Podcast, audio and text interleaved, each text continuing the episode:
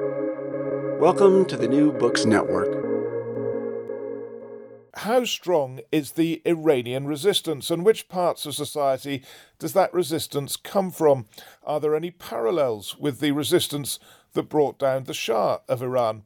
Well, to discuss those issues, I have with me now Iran watcher, NYU academic, and journalist Azadeh Moaveni. So, welcome to you. Good morning. Thank you for having me, Owen. And let's start with 79, if we can, and the revolution. What was the source of the opposition to the Shah of Iran? Can you split up, if you like, Iranian society into the different bits that were uh, coalescing at that time to produce that revolution? Certainly. There were strands of opposition to the Shah from among different classes uh, and, and different strata of society that overlap across those classes, if, if that's a way to, to sort of visualize it.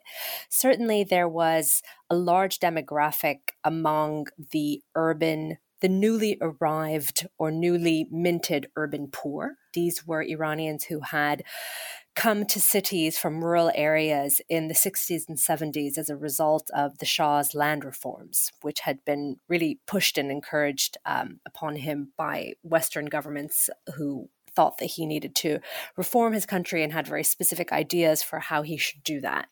Uh, the land reforms brought rural Iranians into the cities. They saw their quality of life decline. They saw it hard to to subsist in the way that they had back in in the rural areas and villages. And so you had this sort of newly emerged urban working class, sort of urban poor. So this was certainly a demographic that was ripe for the sort of discontent that brewed in, in the 70s. So these were, as I said, working class lower income poor working you know often day to day then you had a sort of middle class um, a sort of middle class of students, intellectuals, many of them had studied uh, abroad, had been sent to Europe or the States, and had been part of the anti war movements in the United States uh, in the 60s and the 70s. They had different ideas about, about democracy and, and wanted the Shah's government to be more accountable to the people. They were very much infected by the spirit of the 60s and that kind of um, sort of anti capitalist, sort of communist infused uh, politics. You also had religious Iranians, the traditional sort of ulama class, religious Iranians of different class backgrounds who felt that the Shah's westernization, that its uh, relations with the West, with the United States, with the sort of cultural policies of, of the government. They were sort of from a cultural and, and sort of social standpoint opposed to that. This was a government that was sort of trying to bring Iran in line culturally with with the most sort of liberal inclusive kind of governments of the West at the time. So you had avant-garde theater troupes that were being funded by by the Queen's sort of cultural pocket. There was a museum of modern art in Tehran that had Warhol coming to visit. Um, I mean, it was very much Iran was sort of at the at the very front of the sort of global museum and art scene, and this sort of, as you can imagine, laid across a society that was still very much making its transition from a developing country with standards of, of living and literacy that were that were not advanced enough yet. So you had sort of state-driven reforms at the top that were moving very fast, and a society beneath that was moving much slower. Uh, and this created a lot of tension. So you had these different demographics that were discontent for various reasons, but much of it not purely driven by economics, which I think is is very different from today. Right, so that's very striking because you've got different groups who you basically are saying have, have, quite different objectives and different ideas, but unifying and coming together in opposition to the to the Shah. Well, they unified in opposition to the Shah, but they were not unified at all around what they wanted to replace the Shah. And that's why the initial period of the revolution was so restive and, and violent. You basically had groups that were more organized, the, the religious Islamist groups that were more organized essentially impose themselves and their vision, which was an Islamic republic, which was not the vision of the secular left and the Marxists and uh, the technocratic students. They came out on top because they were better organized and they had a vision. They just hadn't shared it yet with everyone else because all that had united them before, right up until the moment of, of the tipping point of the Shah leaving, was that they wanted the Shah gone. There was no collective, unified, positive vision. And that's why I think part of the story of why the Islamic Republic has been so conflicted in all of the years since because it has imposed a minoritarian vision on a majority that never really truly signed up for what the, the system became. Now, you've mentioned three groups the sort of new urban workers, the middle classes, and the clergy. And I'd like to sort of split them up, you know, look inside those different groups in a minute. But first of all, just other groups in Iranian society who may have joined this opposition to the Shah. What about ethnic minorities, the Baluch, for example, and any others? Were they part of this?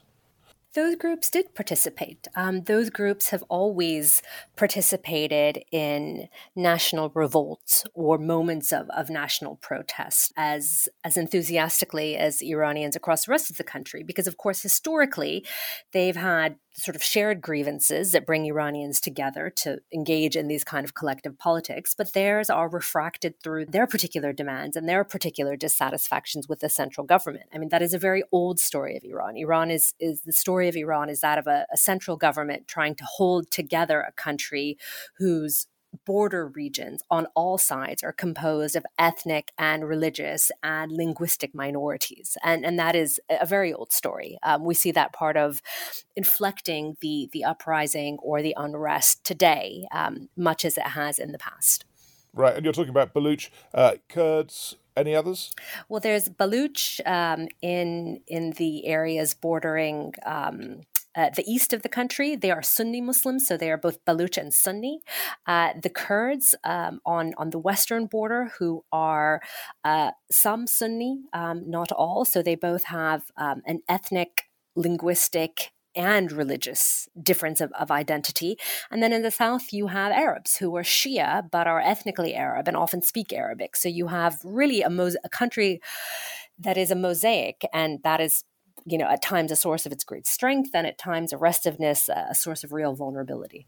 Now, thinking about other countries in the region, I mean, I know a bit about Pakistan, and there, the landowners, the big feudal, as they're called, landowners, would be a source of stability for the royal regime, if you know, if it had been a parallel situation. You're talking about land reform. You're talking about land reform. Did that mean that the the landowners who may have been expected to bolster the Shah's regime were no longer the force that they used to be? Well, I think in Iran historically, um, these old landowners, of course, you know, did have their allegiances to to the central government. Um, the Shah worked very hard to bring different constituencies sort of in line with his centralization project. He worked very hard to build schools and um, offer uh, incentives for Iran's um, tribes, really, the Bakhtiaris, for example, to, to sort of fall in line with the collective government and to bring them into what sort of citizenship in, in a modern collective state had to offer. So he certainly did try to do this, but land reform meant that that kind of historical relationship between landowners and, and and peasants or the sort of old feudal system um, changed to the point where there was this massive migration to the cities. So while the allegiance of the landowners or, or sort of uh, historical landowners mattered and, and continued to matter, it was really this push to the cities that was really the source of the, sort of momentum and ferment against his his rule some Western analysts of Iran and, and maybe countries like Iran talk about a merchant class. Is that just an Orientalist sort of approach, or is that a real thing? And uh, what, what if so, what, what role did they play? That's certainly a, a, real thing. You know, every country has a, a, commercial class, regardless of, of what we call it, whether we call it a bazaar class or a merchant class or a commercial class. I mean, merchant classes have been part of the fabric of Middle Eastern societies, just as they've been part of the fabric of, of any society and, and they're a part of the, the story of, of, of, shifting economic, political economic ties. I mean, we can see their influence and, and trace it in, in places like Syria and Iraq as well. Um, in Iran, the merchant class or the sort of traditional mercantile class certainly was a powerful force. Also, um, labor labor force uh, and the sort of makeup of, of the labor market was was very different in the 60s and 70s there was much more concentrated sectors and, and, and the way that the labor force was composed was was much more concentrated and the role of unions was was much stronger than in Iran. As indeed much much of the world.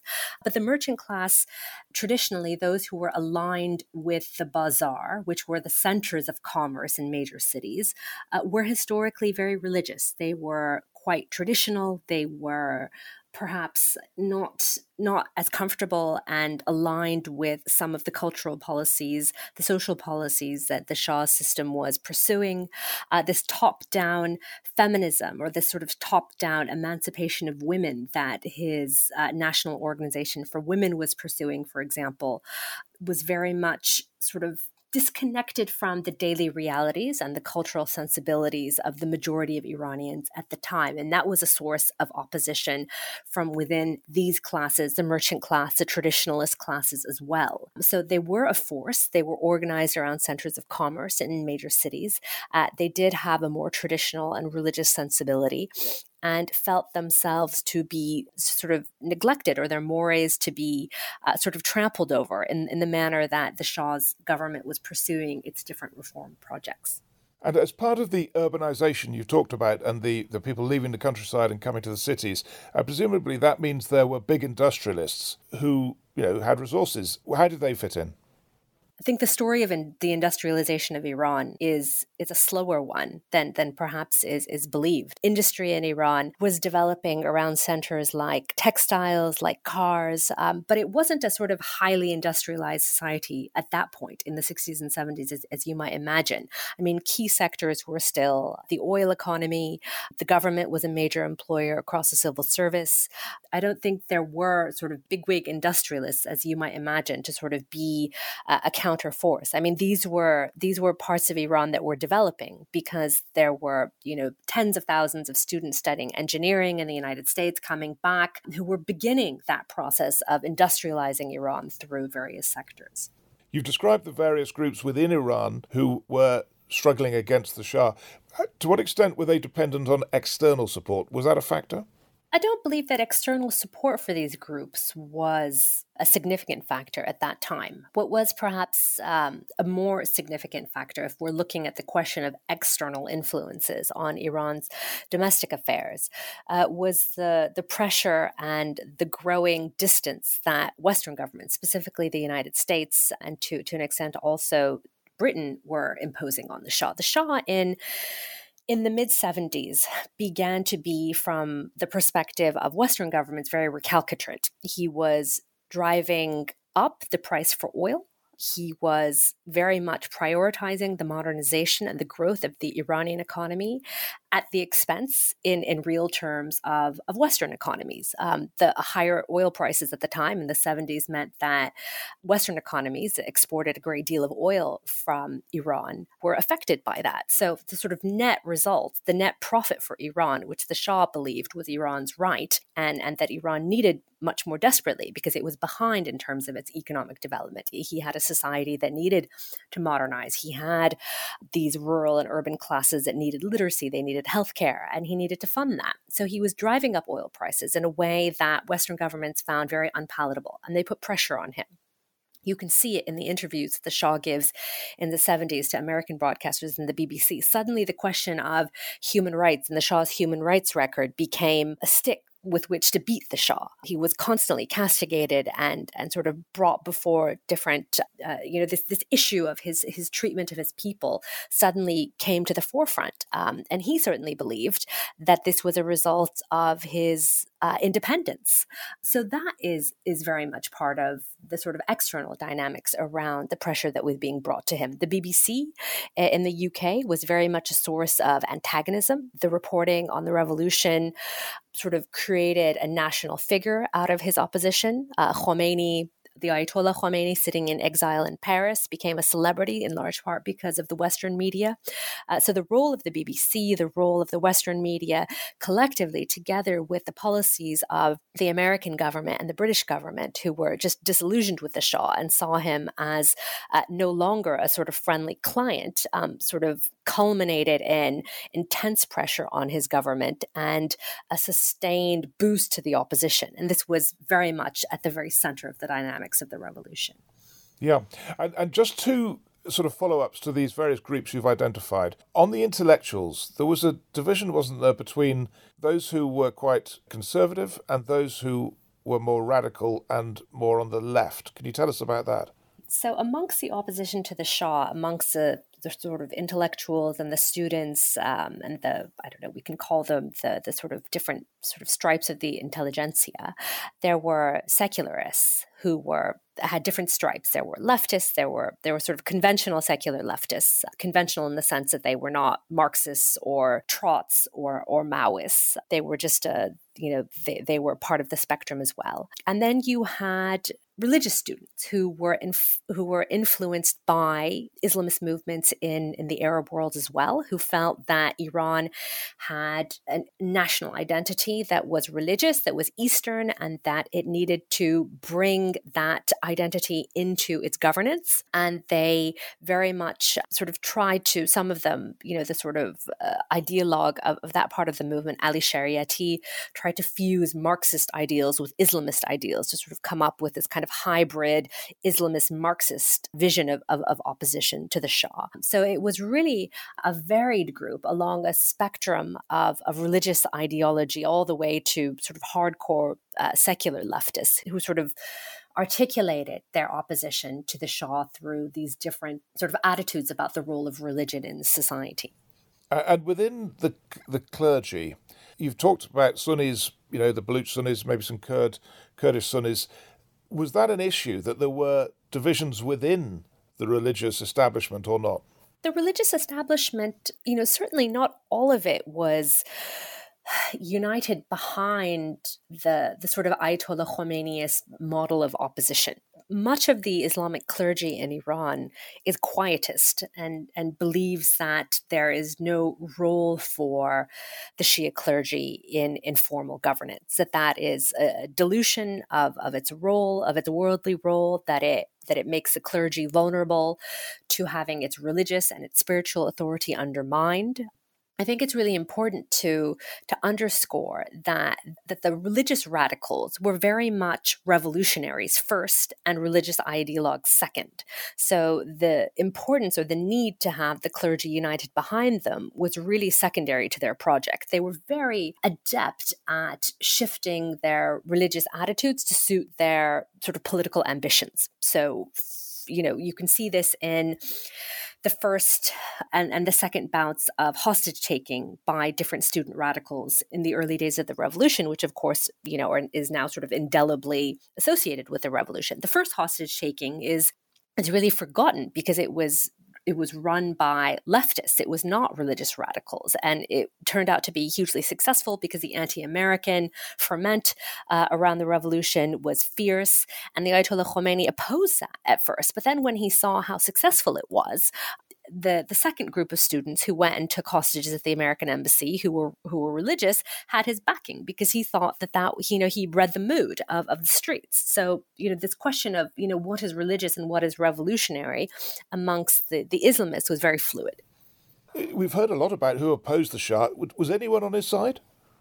There were many on his side. There were technocrats. There were there were many who felt that Iran's development would be deeply interrupted and shattered by unrest. There were those who felt that that the Shah's authoritarianism was not as egregious, perhaps, as it was uh, portrayed in the Western media. That it was not the sort of brutal police state that it was that it was made out to be when judged by the standards of, of the time amongst countries of the region and indeed countries um, in, in the West as well. That that these abuses were overstated. There was yeah the traditional aristocratic landed elite was not in favor of this massive overthrow. You know, as as in all moments of revolution, it's very often the classes that feel they have less to lose and who are uh, perhaps more deeply alienated, who are sort of at the forefront. There's one other group that we should talk about before we come to the current situation, which is the army. So obviously that you know from the Shah's point of view would have been a very important organisation who he would expect to defend his government. What what what happened with the army and and presumably all the different groups you've mentioned were reflected in the army or most of them.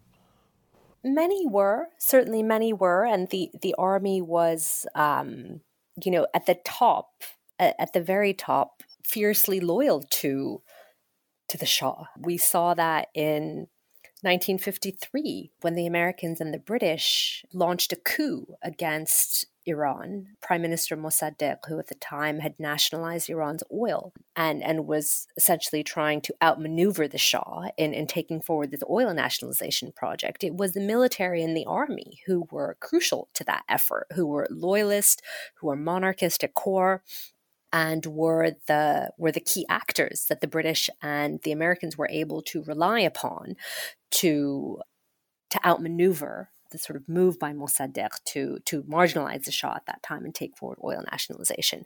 So so the army traditionally was was a bastion of monarchist sentiment and and loyalty, but but also you know at the level of of you know policing and at the level of the, the, the, masses of the army um, were in tune with public mood. And you have to remember that, of course, at the time, the crowds and the, the sort of momentum that was swelling on the streets of Iran was, was enormous. I mean, these were, you know, it is called the last great revolution of the 20th century precisely for that reason, that it was a mass uprising. And so, you know, having to rely on the army to put down this kind of massive uprising when the rank and file of the army felt much more aligned with the grievances of, of ordinary people, had been influenced by that kind of very emotional sort of street infused anger at the Shah. It was just impossible to go against the will of the people in that way when the army was, as you say, composed by, you know,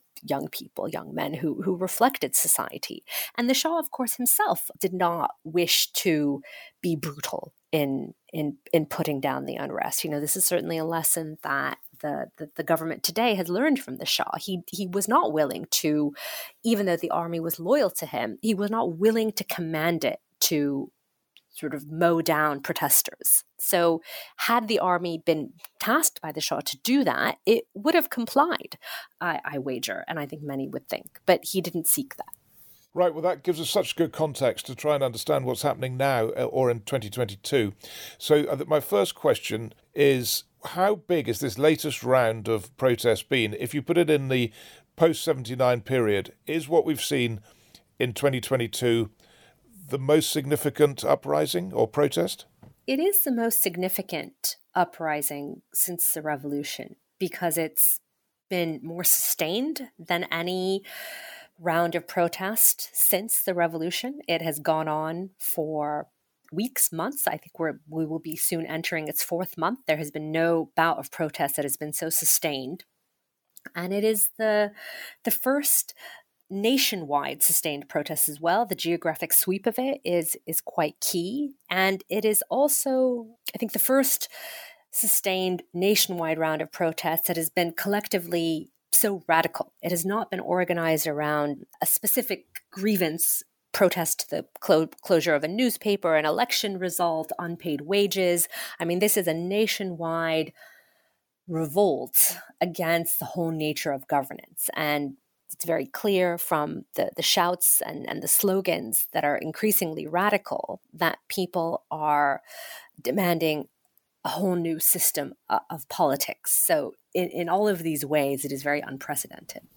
Yeah, but now then the question is which groups that were involved in 79 are no longer involved in this current movement? You know, how much weaker is it? Who is it missing? It's missing workers, it's missing organized workers, but that's partly because Iran's economy is very different. And it's partly because Iran's economy has been battered by, of course, by corruption and internal mismanagement for years, but also by Western economic sanctions, specifically American sanctions that impose secondary sanctions on anyone else that does trade with Iran. So, workers and the sort of collective labor mobilization that was really key to the uprising in 1979 is, is largely absent today or has been uh, up until now. Um, partly because um, the, the state of the economy is such that workers have much more to lose. They are living much more precarious lives comparatively. The role of unions is weaker. The sort of state employment sector is smaller. So there's all sorts of economic reasons why we haven't seen that kind of labor mobilization.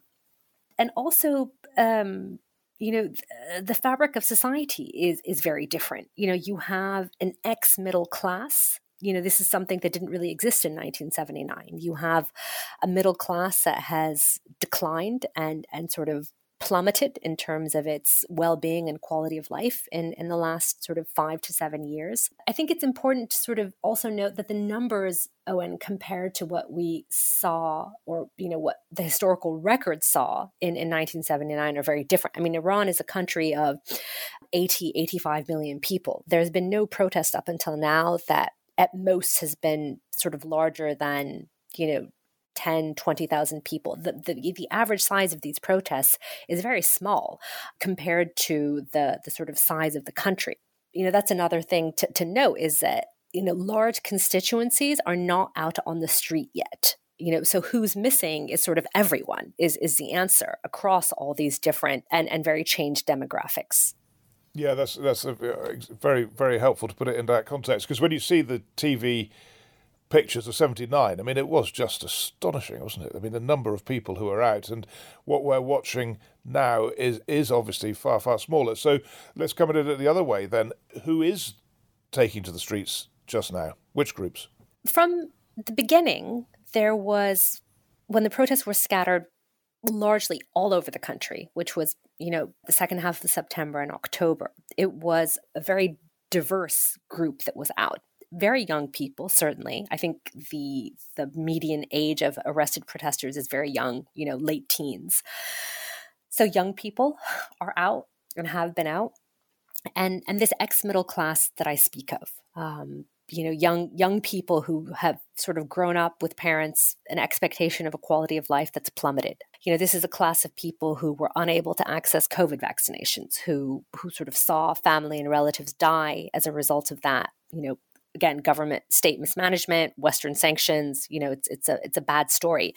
Um, but they've seen their lives deteriorate. They've seen their lives shrink. They can't afford foreign travel anymore. They can't afford study abroad anymore. These are the people who who are out. Um, it is not the extremely angry poor who were part of the the protests of, of 2019 this is in terms of social class you know i would say an ex-middle class. It's very much motivated by economic grievances but also fierce social and cultural grievances political ones. So that's you know the the sort of the span of it. But it's important to note i think in the last month particularly the protests have clumped around the regions that we talked about earlier uh, in Kurdistan and in Baluchistan, where the, the state repression has been particularly ferocious. The, the riots, the, the protests have been much more violent on both sides, um, and they have taken on characteristics of separatist revolt, certainly in in the Kurdish area. You know, there is a kind of overlap between an angry rebellion of Sunni minorities in Baluchistan who are just, you know, ferociously angry at the government for for you know decades of, of what they perceive as sort of second class citizen treatment. So you know the protests have taken on that character in, in these two particular regions and and that's partly why the state has really taken forward this narrative of fragmentation, that there's a threat that Iran could be fragmented by these protests. Um, it has treated these protesters with much more brutality. It's sort of treated them through the, the sort of prism of national security. So this is kind of part of the picture as well. But any, any sort of protest movement that relies on those minorities is, you know, it's not going to work, is it? The, the, the, the movement has to come from mainstream Iran. The movement has to have its engine, certainly yes, from mainstream Iran. You know, these groups will be you know will be will be critical their partic- participation will be critical but it cannot be driven largely by them and it cannot be driven by their particularist grievances and aspirations because then it is no longer going to unify and, and bring out the mainstream of, of Iranian society. I think until now, you know, many of the groups have been uh, in these areas also quite clever. They've been very much nationalist in their messaging. The Sunni prayer leader of Baluchistan called for a national referendum. You know, he speaks in the language of, of governance and citizenship. So I think they've been very careful in these regions as well in terms of messaging and, and optics to continue to try and portray this as a nationalist sort of action, but sort of refracted through the grievances of their area. But on the street, in the reality, it, it has been more more violent in those areas uh, uh, on both sides. But you're right. I mean, at, at, the core of it, it is the mainstream of society, the sort of silent majority that that is often talked about in Iran that needs to to sort of they are the weight that the engine needs to pull, and they will not be pulled by these kind of sort of sectarian led ferment and what about the role of women in 2022? Because there's a lot made of that in the Western press, maybe giving a false impression. I don't know. How real was that? Very real. I think the role of women, the anger of women, the mobilization of women around the death of this woman, Mahsa Amini, following her, her time in, in police custody, has been central. Women and girls have been the most adversely impacted by Iran's economic deterioration, Iran's essential pauperization uh, at the hands of Western sanctions as a result of Western sanctions and, and the state's terrible domestic and, and foreign policies. They have had the highest rate of job losses. They have had the most significant deterioration in their in their well-being and quality of life and their independence you know women and girls of course the most vulnerable in any society are the most impacted when that society declines um, and so their sort of status as second class citizens, both in terms of you know Iranian patriarchal culture and the sort of governance, the poor governance of, of the Iranian system, has been felt incredibly acutely. Their demands, their very innocent, basic demands for gender equality before the law, for an end to Iranian to the to the discrimination they face by the Iranian legal system, have been met year after year, decade after decade, with total crackdown and refusal to countenance their demands for change in terms of inheritance rights, divorce rights, child custody rights, to the point where I think their fury at having their their bodies and, and their appearance so controlled by the state was was central to all of this. And I think the spirit of of women sort of unified this movement from from the very start. I mean, truly that has been the most unifying element of, of all across these protests, I would say, because as we've spoken about, you know, the different grievances across Iranian society make collective action challenging. But that perception of fundamentally flawed citizenship rights offered to women is something that unifies across all of Iranian society. So it matters very greatly. And, and I just wanted to ask you about the current situation within the clergy and within the army. So, first of all, the army is probably the easier one. I mean, to what extent is there sympathy within the army, maybe the police, to the protesters, or can the government just rely on them and be sure of their support? The army and the police are much less ideological than the Revolutionary Guard. So Iran has multiple security and military apparatuses. It's important to, to note. So the army historically has been has been less ideological. It has been more aligned with sort of notions of of, of national security um, in in the sort of conventional military sense. Um, it hasn't been tasked with sort of ideological defense and the export of the revolution in the way that the Revolutionary Guard has. Uh, the police have been a municipal force, you know, as as is the convention everywhere. Um, so they are much more aligned with and attuned with the demands of these protesters. I mean, they are of the society that has produced these protesters. And you could sort of see very clearly in the early days of the of the protests that the police realized this, that the system realized this, and that they were they were trying to avoid the kind of street level crackdown, sort of turning the police out, asking them to turn out and and put down a popular revolt. I think that the system recognized that would be really disastrous, precisely because the army and the police are not sort of on the other side of this, um, as as you know you might might sort of imagine. So in, in key areas, they have the system has had to send out the Revolutionary Guard in, in border areas to, to enforce. And there is certainly a, a reliance and, and an awareness within the, the government or the system of having to sort of portion out the control of this of this restive moment relying ultimately on the Revolutionary Guard for, for a lot of it. And this is this is a fighting force that has uh, prosecuted a very successful insurgency against the Islamic State in Iraq and Syria in recent years. You know, this is a force that is very much recently trained and and capable of, of, of anti-insurgency action. And and I think that's sort of very often overlooked when the Iranian the, the capacity of the Iranian state is is examined. The military force successfully that was key to essentially saving Iraq, the fall of Baghdad at the hands of the Islamic State, is adept. You know, it knows what it's doing, and it's important that it's that it's that its ability to do that be be recognized in a very pragmatic way. Which takes us on to the clergy, and ever since 1979 you know, Western journalists ha- have um, talked about the, the, the moderates and the hardliners and that sort of thing, and academics have tended to say, "Oh no, that's far too simplistic, and it's not like that." Uh, how divided is the clergy now, and are those divisions growing in, in any significant way?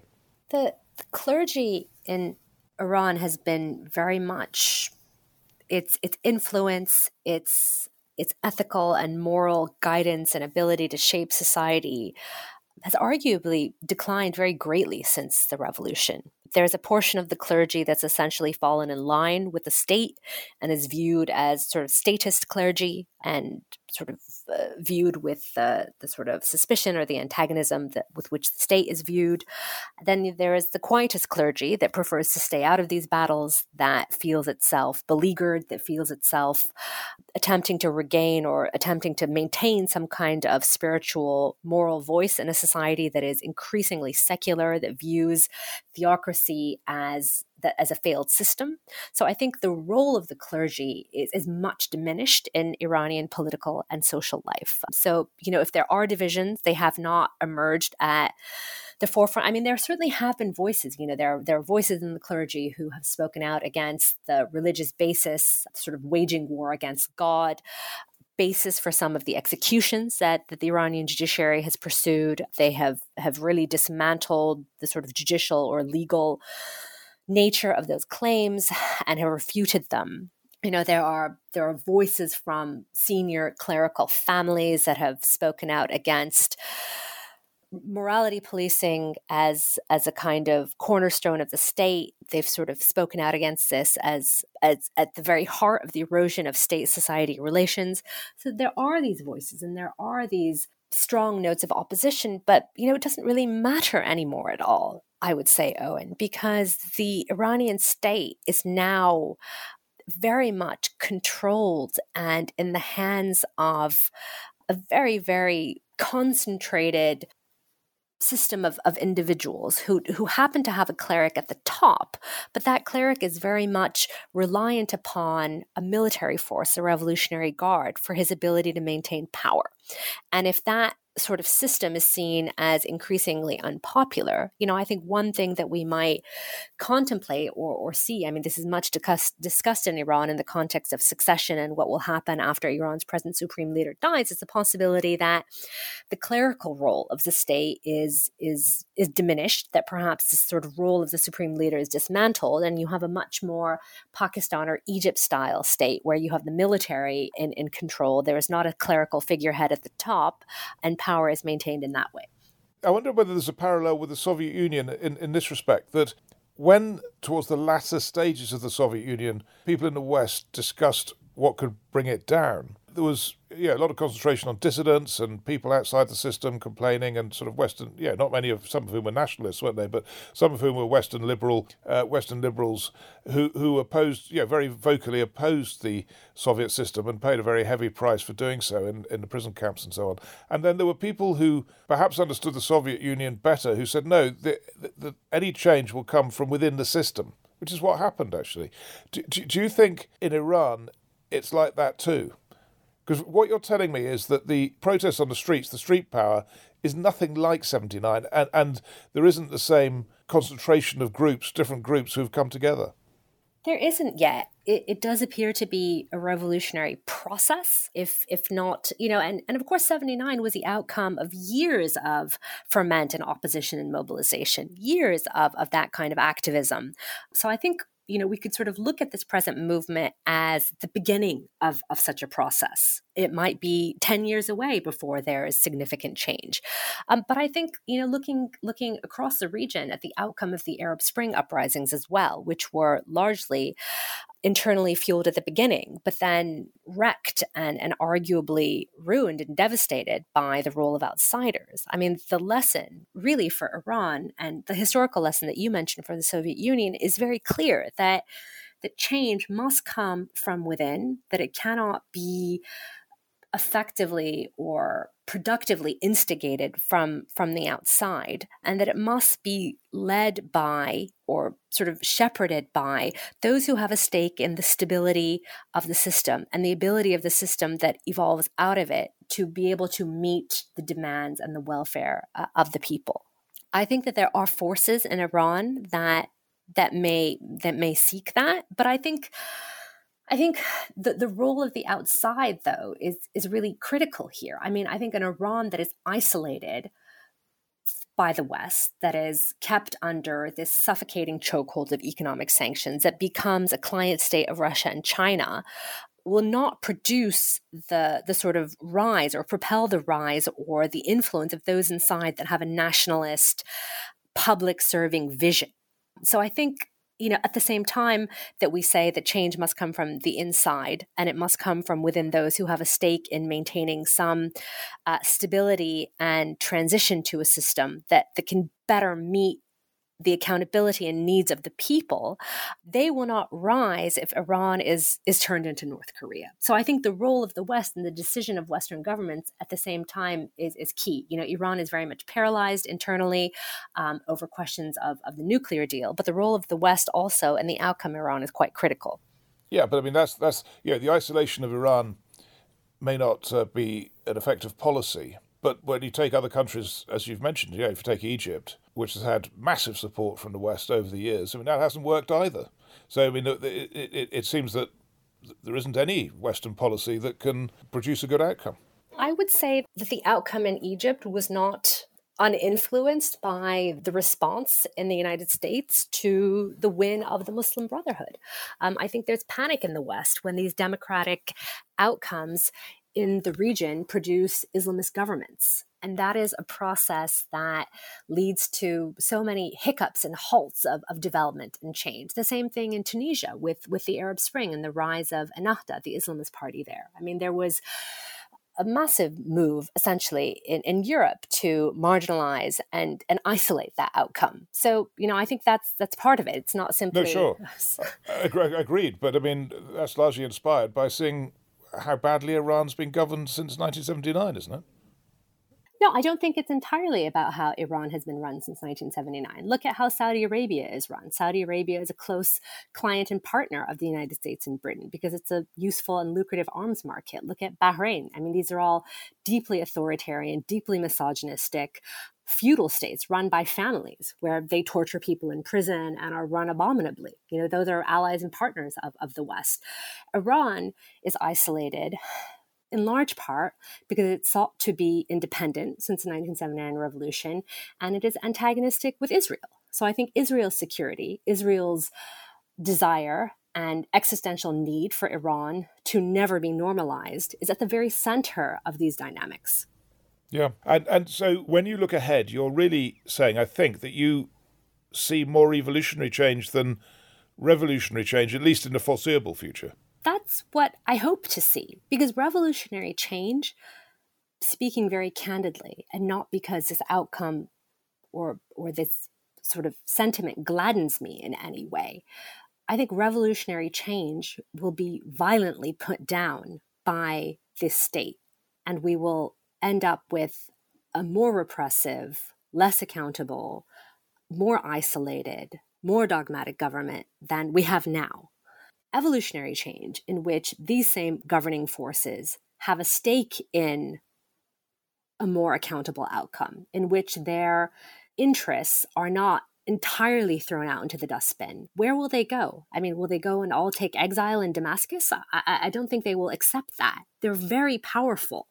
Um, there needs to be a transition through which Iran doesn't go through either fragmentation essentially like what is uh, what has happened to Syria, so that Iran territorially becomes fragmented, or that Iran becomes a failed state. I mean, none of these outcomes will be beneficial for the Iranian people, but an evolution where reform minded, technocratic minded, meritocratic minded forces within the system who, out of both self preservation and a sense of national interest can come forward at a time that's auspicious uh, and move the country towards uh, a shift. However, that comes about, I, I see that as the only way to, to avoid a very bloody and less progressive outcome. Well, Azadeh Moaveni, thank you very much for helping us understand what the future might hold for Iran. It was my pleasure, Owen.